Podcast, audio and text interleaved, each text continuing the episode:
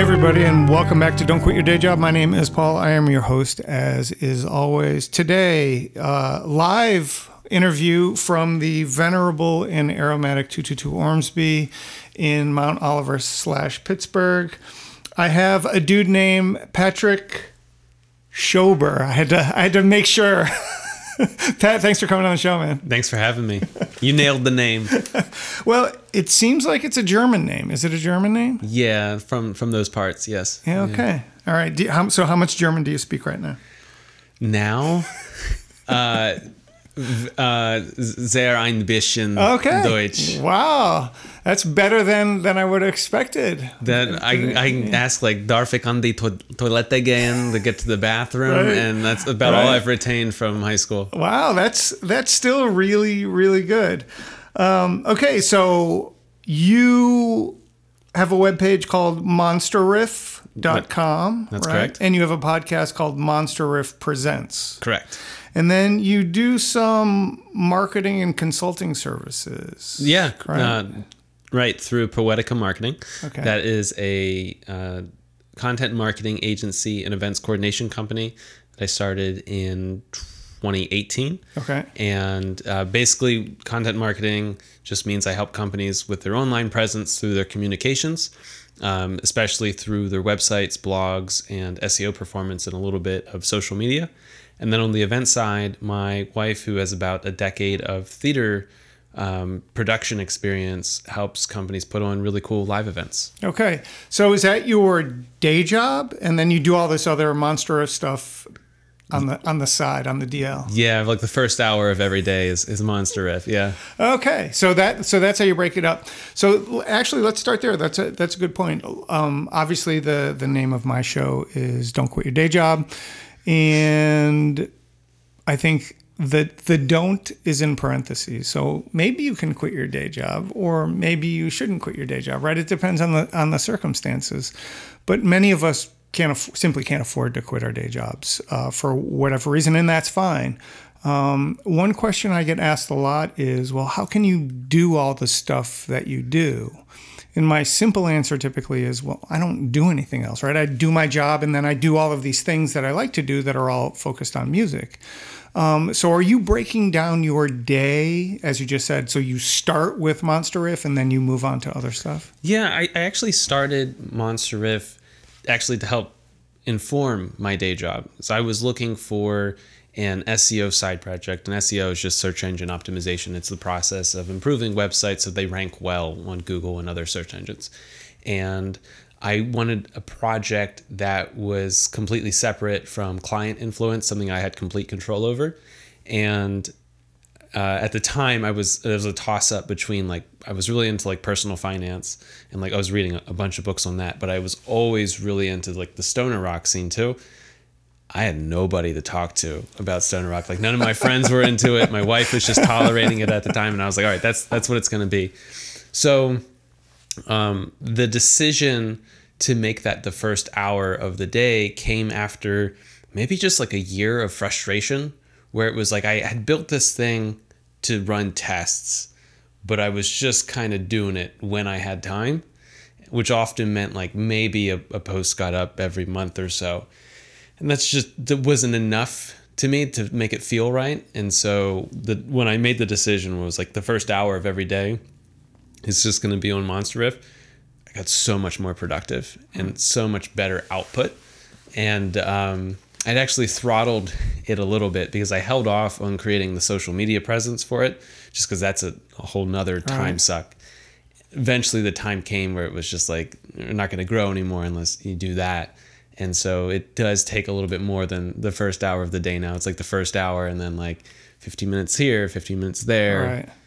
What's the bleed between Monster Riff and, and your day job or the rest of your life? there there's there's a lot of, of overlap um, one of the nice things like in my personal life is you know from being in this in this space and in this scene, you know, I go to a lot of shows, and so like my wife will come with me, and I'll, I'll it'll be mm-hmm. a show that I mm-hmm. review, but she's there, and we're like hanging out and having fun. I've gotten like my dad and into certain bands, and so when they come through like Lancaster, where I'm from, or they come through Pittsburgh, I'll invite him out, or I'll go out there and we'll go and see them, and it's a whole thing because like my mom will come out, my wife will come out, and they'll, like, they'll kind of party together. So like it it has its place in like my personal life. Uh, I have a bunch of friends now from the scene that I talk to every day. And then I also uh, offer marketing services to bands and like consultations Right. as well. And so I'm able to take all of that information and just knowledge that I have from the marketing world and then can apply it to the music world too. So there is a little bit of overlap. Um, and occasionally, like Monster Riff ends up being like a referral source uh, for Poetica too. If your if your day job is search engine optimization and and providing a service for businesses to to reach more eyeballs, right? For you, for for someone who's gonna be a, a shitty guy that says, "Oh, hey, comedian, tell me a joke," right? So, so I'm gonna do that to you right now. Why, why, why isn't Monster Riff the most uh, search engine um, uh, stoner rock vehicle out there if you're so good at your job. Yeah, right. So there there are a few reasons for that. So uh, I will say that for the articles that are intended as SEO experiments, um, or are literally just there for SEO, they do really really well. Okay. Uh, so if you search like "Is rock dead," which is a debate we often have in this scene, I'm usually either the featured snip. Well, I haven't been the featured snippet yet, which drives me nuts. For a while, there was like there was like some study break site. It was literally a site like BuzzFeed, just to, like designed to waste time and like give you a chance to relax. So, what is the featured snippet? Explain that first. So if you've ever searched something on Google and the first result is isn't really like the link format of that you usually see, it's like an actual paragraph and it's like here's the exact Mm-hmm. Oh, sentence yeah, that you're looking yeah, for. yeah. That's the featured snippet. Okay. Um, so like the articles that are written to rank really well generally do rank really well. The problem with Monster Riff at a certain point was I stopped. It stopped being an SEO like space, and it ended up being an album review space. And when you review albums from bands that have five followers, you don't really blow up overnight. And so it at that point it became less of like an SEO project and more of just like I'm here to party with you guys. Like you got a cool album. I'm gonna do you a solid and, and like hopefully we'll get more people to know about you. So it turned into a thing that you'd enjoyed doing versus what you started it as Yeah. was, which is an experiment, right? To see what sure. what you could what you could drive. How does your day job feel about you doing all this sort of side stuff? Well, I'm self-employed, so Okay. they feel pretty good about it. it. It is it is nice though because they they inform each other, and so I can take stuff from the corporate world and I can help bands apply that Right. in in when they have a budget of fifty dollars. Like what are what is the most like best strategy they can take in like their album launch, right? And then what you get is because the underground is so scrappy and they're really creative at times and like how, how far they can stretch a dollar or just like unusual ways of going about things. Sometimes you can take that and you can apply it to the real world too. Okay, cool. So let's take a step back now and let's talk about Monster Riff. Um, uh, listeners of, of my show will know that I am not really a fan of ska, although I go to my fair share of ska shows because it's closely aligned with punk and there's a lot of crossover and blah, blah. And I seem to have a, a f- a fair number of ska artists on my show for some reason. I'm not really sure why, but I always take the opportunity to say, you know what, I don't really like ska, but you're cool. Thanks for coming on the show. Right. Um, And but I have a more ambivalent attitude towards stoner rock. There's a lot of it that I like. Um, you know, Kyuss being like the the big name, I Sure. think. You know, Orange Goblin bands like that, which Yeah. are are pretty cool. But I'm not sure I could say this is what stoner rock is. sure. So go ahead and do that for us. Absolutely. So would it do you think it'd be more effective to tell a little bit of like rock history or Yeah, more try to yeah. describe the sound? no, no, I think a, a little bit of where it comes from is a good idea. Yeah, sure. So in the late 60s, early 70s, you get a lot of uh, bands that are really pushing the envelopes in terms of sound and what like rock can be.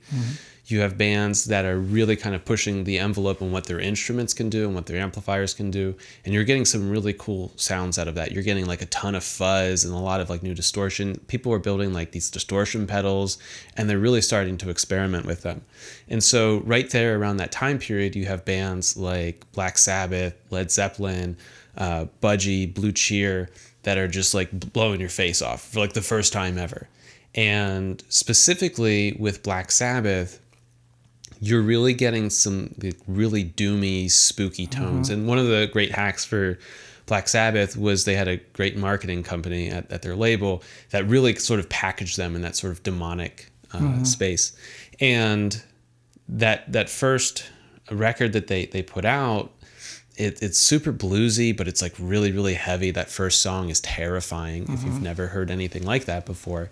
And so there's a lot of um, there's a lot of distortion, downtuned guitars, and it's just like a really, really dark, heavy sound. I will interject to say that the coolness of that first record it comes down to Bill Ward, in my opinion, the drummer, who just is so groovy and jazzy, and it makes a difference with that sort of riffage that you're talking about, right? It's not just you know a, a straight beat. Everything is sort of twisty, which is Yeah. what made it so cool. Anyways, Yeah, and I, I think you also have like it was just such a great combination of, of individuals. You have you have a great lyricist. You have Ozzy Yeah, just kind of like doing his thing, unlike anybody else, and then you have Tony Iommi, who's just brilliant, and riffs are just spilling out of his hands Right. anytime he needs them. So.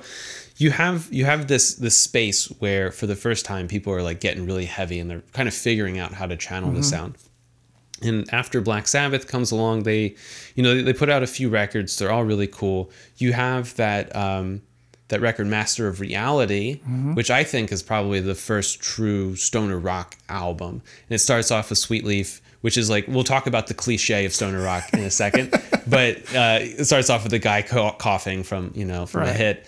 And then he's singing about like Mary J, Yeah. right? And so like that's very cliche, but it that sound and that that tone and that even that like uh, BPM very stoner rock. okay. So anyway, um, from that you get a bunch of Sabbath imitators. You get you get bands like uh, like Trouble and the Obsessed who are kind of following that same sort of blueprint through like the 80s and early 90s. Early 90s you get uh, Kyuss, which is very actually closely tied to punk. In fact, Brant Bjork, their drummer, is even on record saying like stoner rock is just what happens when you give a bunch of punks weed, and it, it kind of like slows everything down a little bit, Yeah. but they're still playing really loud and heavy. And so bands like like Kyuss and Sleep are really noteworthy just for like that really really sick guitar tone. Kyuss was noteworthy because they were sort of the start of like the desert rock scene. You can Yeah. feel that like desert in their sound. Bands like Sleep um, obviously are like huge weed worshippers, but um, it was again it was like that slow and low sort of like boom boom sort of sound, and so um, they kind of solidify what the scene becomes throughout the 90s and then you have a bunch of bands that are doing like hybrids and things like that and in the 2000s you get bands that are now kind of mimicking Kyuss and Queens of mm-hmm. the Stone Age and kind of following that blueprint so what you get in stoner rock you get a lot of that early Sabbath influence, downtuned guitars, lots of distortion, really heavy riffs. But stoner rock is more, I think, at its core, is more about a vibe. And so it's a lot of just like, I want to chill out to a specific riff for like eight minutes. And that's what we're going to do while we're here. And like maybe we'll, we'll have a cool bass line, we'll have some cool drums, and we'll have some like harmonies over top of it.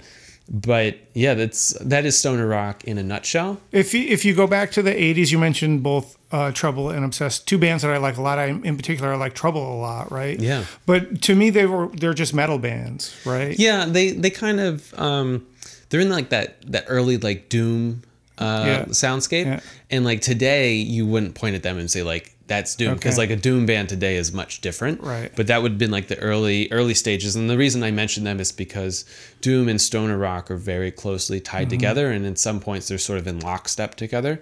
But they kind of champion that Black Sabbath sound into the '90s, which is why I, I kind of mentioned them. So you dig stoner rock, right? To the point where you are now a professor of stoner rock, right? so so how does that happen? Like uh, the casual music fan is like, yeah, I dig, I dig these songs, I dig those songs, and I'm, you know, whatever. I like music, but there are certain personalities, like clearly like you, that want to dive deep into whatever the thing is, right? Right.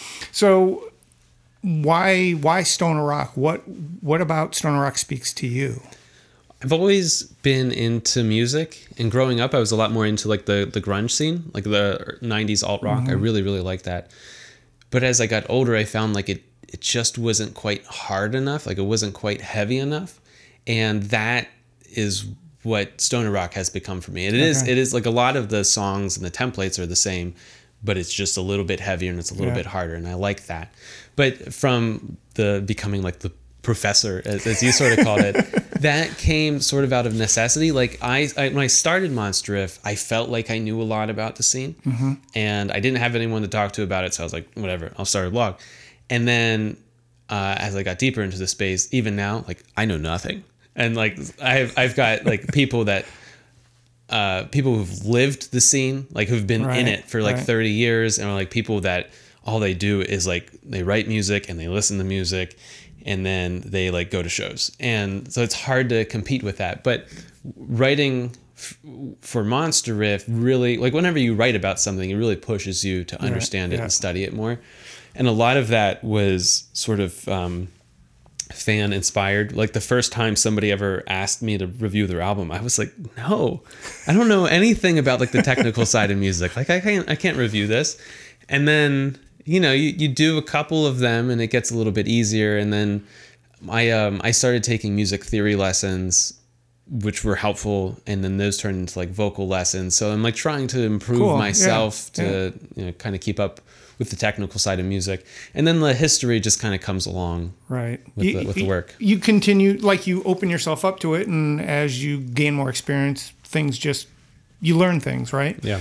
M- Matt Pike is Matt Pike stoner rock because I know him mostly from High on Fire, which Yeah. I would not call stoner rock. You might call that like stoner metal. Okay. And then Sleep, um, Sleep, the band that he was in before, Right. and there's some funny stories with Sleep, but uh, Sleep would be like stoner metal. You could even call that Doom if you wanted, but Mm-hmm. yeah, that would be like stoner rock, stoner metal. One of my favorite things on the internet of all time is the top 10 um, Matt Pike uh, shirts on stage, right? Because obviously he doesn't wear a shirt on stage ever. So it's just a picture of him 10 times not wearing a shirt, uh, which is great. Uh, so monsterriff.com chronicles kind of the stoner rock scene or has and mostly what i can see is well the opinions thing everything you talked about in the beginning you you wrote that in in that your 200th uh, article Yeah. episode um, and you do album reviews and you do some satire some some funny things like gift ideas for stoner rock van guy Yeah, uh, one one of my buddies, uh, Ryan, he he runs uh, Slightly Fuzzed, which is a wonderful podcast and um, is a record label now as well. Okay. He started it off as like a meme account. I think one of his like first posts. Uh, quick side note: um, in the stoner rock space, a lot of bands either have the the name or the word electric in their name or the word buffalo in their name. Okay. And it's the meme of the the the captain in the red suit and he's in the spaceship and he has to pick one of the Oh, red yeah. buttons Yeah, and he's like sure. naming his band and either has to include the, the word buffalo or the word electric in it. Um, so he started from that and he's a super funny dude. Um, and so he ended up starting this podcast and then he has a record label and um, so now he, he also contributes content to, to Monster Riff, usually through like the satire vein okay and it, it drives me mad because I used to have a satire blog as well, but I'm not like a naturally funny guy. Like I have to work really hard at it. and then here comes Ryan, and he's just writing up like the goofiest stuff, like the the five stoner rock Yeah. gifts, um, which was a, a great great article. Yeah, R- really, really funny. Um, because again, for someone like me who only knows stoner rock peripherally, you can still imagine. Oh yeah, okay, I understand everything that's being written here, and it's it's it's still very, very funny. Um, you mentioned that your site is primarily album reviews now, or is that how you view it, or are you still doing other stuff, or? I'm trying to do other stuff. Um, actually, talking to, to Jimmy, the, the guy that connected us, Jimmy Minarchik, shout out. He connected us. Thanks, Jimmy. Yeah, um, he he needed like a a primer on Doom history recently. Okay. And I didn't have one. So like right now I'm working on like a history of, of Doom article, but the album reviews have now kind of taken precedent, Okay. like because you know, when there's an album coming out, there's there's a day that it's relevant and there's that week following when it comes out that it's relevant and after that like Right. it's kind of old potatoes already. and so you really have to like get it while it's hot kind of thing. So um when I can squeeze in something for fun, I, I will. Okay. Um, one of the things I talk about a lot with the artists that come on this show is um, relevance, right? So, how do you, if you think you're good enough, how do you rise above the billion other bands releasing stuff for you and I? We have podcasts, we have online content. How do we rise above that, right? And one of the things I ask people is, how do you how do you self-evaluate? How do you know what you're doing is good enough right? Because anybody can put anything out on the internet now anybody right? So um, the problem becomes one of attention. And so when you're reviewing albums do you ever think to yourself man you should have you should have not re- you should have not released this album. So for so for bands i actually usually don't review unless it's unless you like it. Yeah and that's there's a twofold reason for that. One i have to be pretty selective about what i write because i'm if i'm if on my own i'm getting out like one article a week. So like i have to be pretty selective. And then two uh, i'm not really doing the scene a service if i take a bad record and say it's great just because i want to be nice.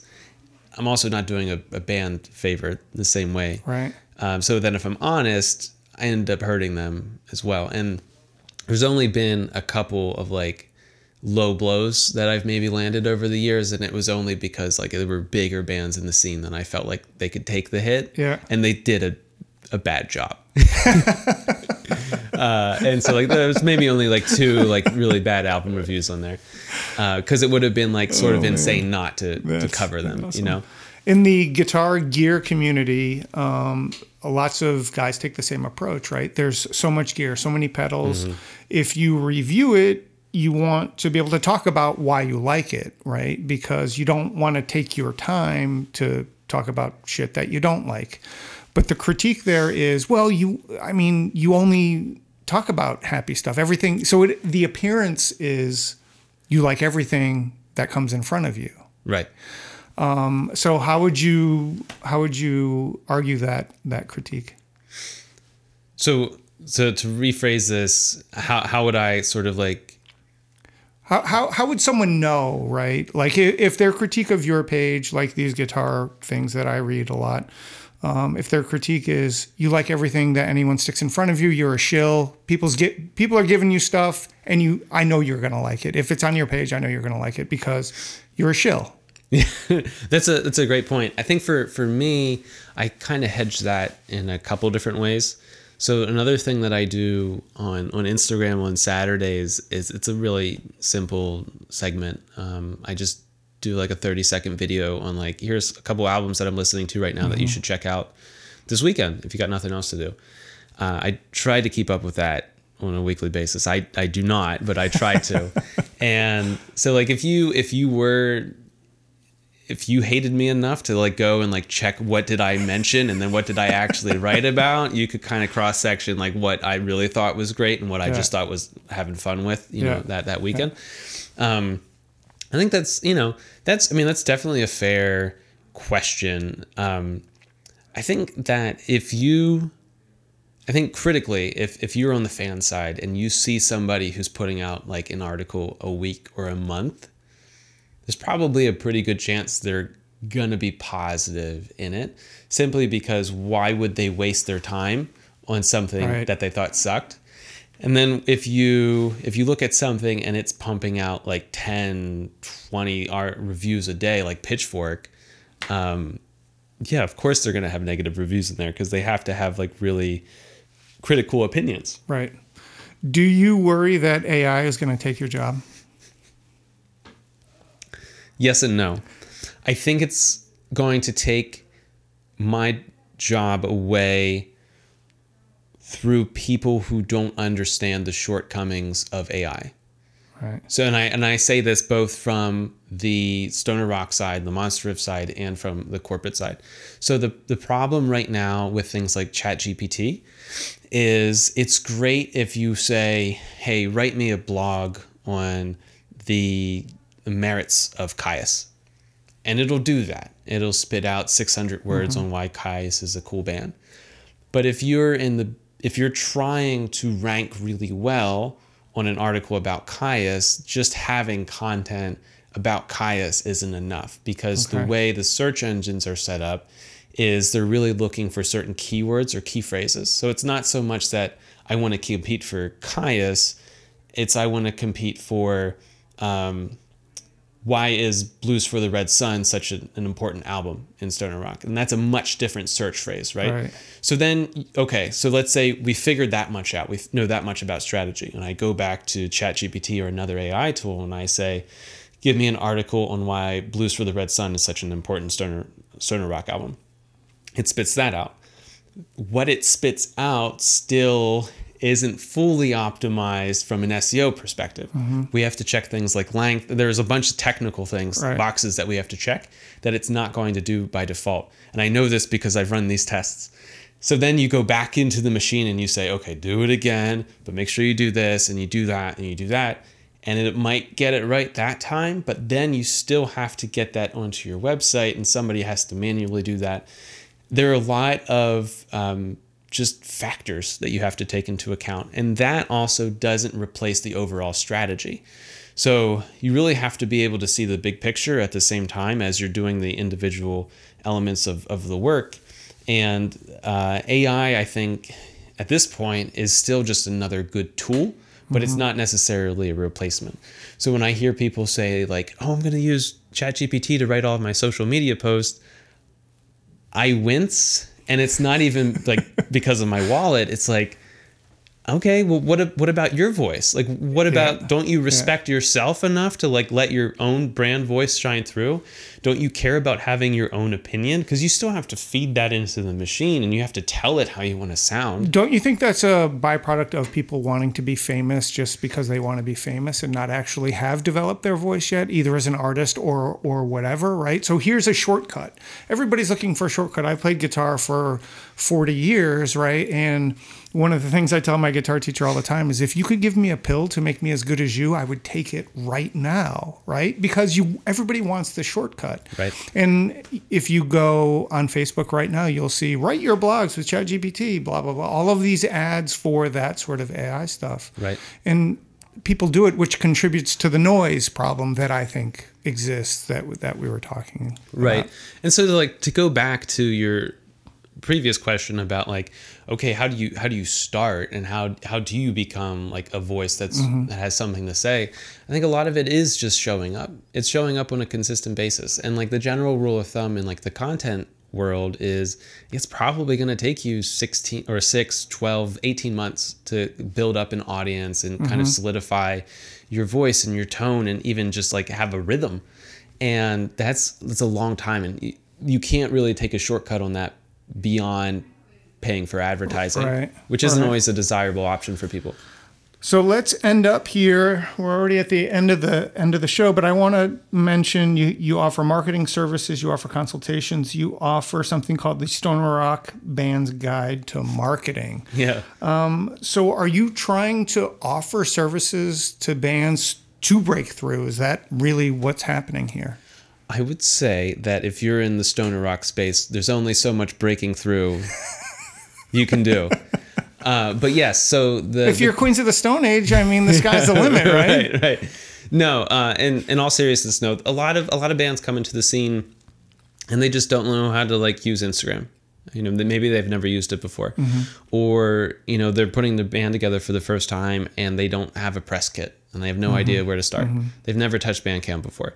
So that guide really just kind of lays out the basics of, you know, here's how to approach social media, here's how to build your press kit. If you're building a website, here are some things that you should probably think about. And so it's it's not like a replacement for having like a full consultant, but um, the feedback I've gotten on it is has been really positive. People really find it useful. Um, they they really find it helpful and just kind of like figuring out how to market their band And then if they want to take it a step further, you know, I'm always happy to kind of talk to them and kind of see what opportunities they are. For for listeners on this show, I will say that like I I know the the stoner rock space pretty well, and a lot of the strategies are transferable. But if like a straight punk band came in and was like, "Hey, Pat, help us market," I would probably be like, "I'm not the guy." Because like I I know this space really well and I know exactly who you need to talk to and I know like how you go about it. Excuse me, sorry. I know nothing about punk. Right. And so like I'm I'm not the dude there. What about for? So I know I have a small label. I know a lot of label owners. You know, we get together and we talk about you know. Ah, Facebook sucks. It's blocking all my shit again, or or whatever, right? And we talk about those things as a Yeah. as a as a community across the United States to say, well, here's what I've been trying, and I've had good success doing th- that. th- These sorts of trying these sorts of techniques. Could you offer your services, your day job services, or anything like that to these sorts of small labels or people that are just trying to get small businesses off the ground? I think that would be a blast. Yeah. Yeah. Cool. Totally. Cool. Um, I think I know more about Stoner Rock now at the at the end of this episode. I want to thank everyone who's listening and supporting the podcast. It is all very much appreciated. Please give us a like or a rating on Apple Podcast. That seems to help us out the most. Thanks to Pat and monsterriff.com, Monster Riff Podcast for for coming on the show. Thanks for having me.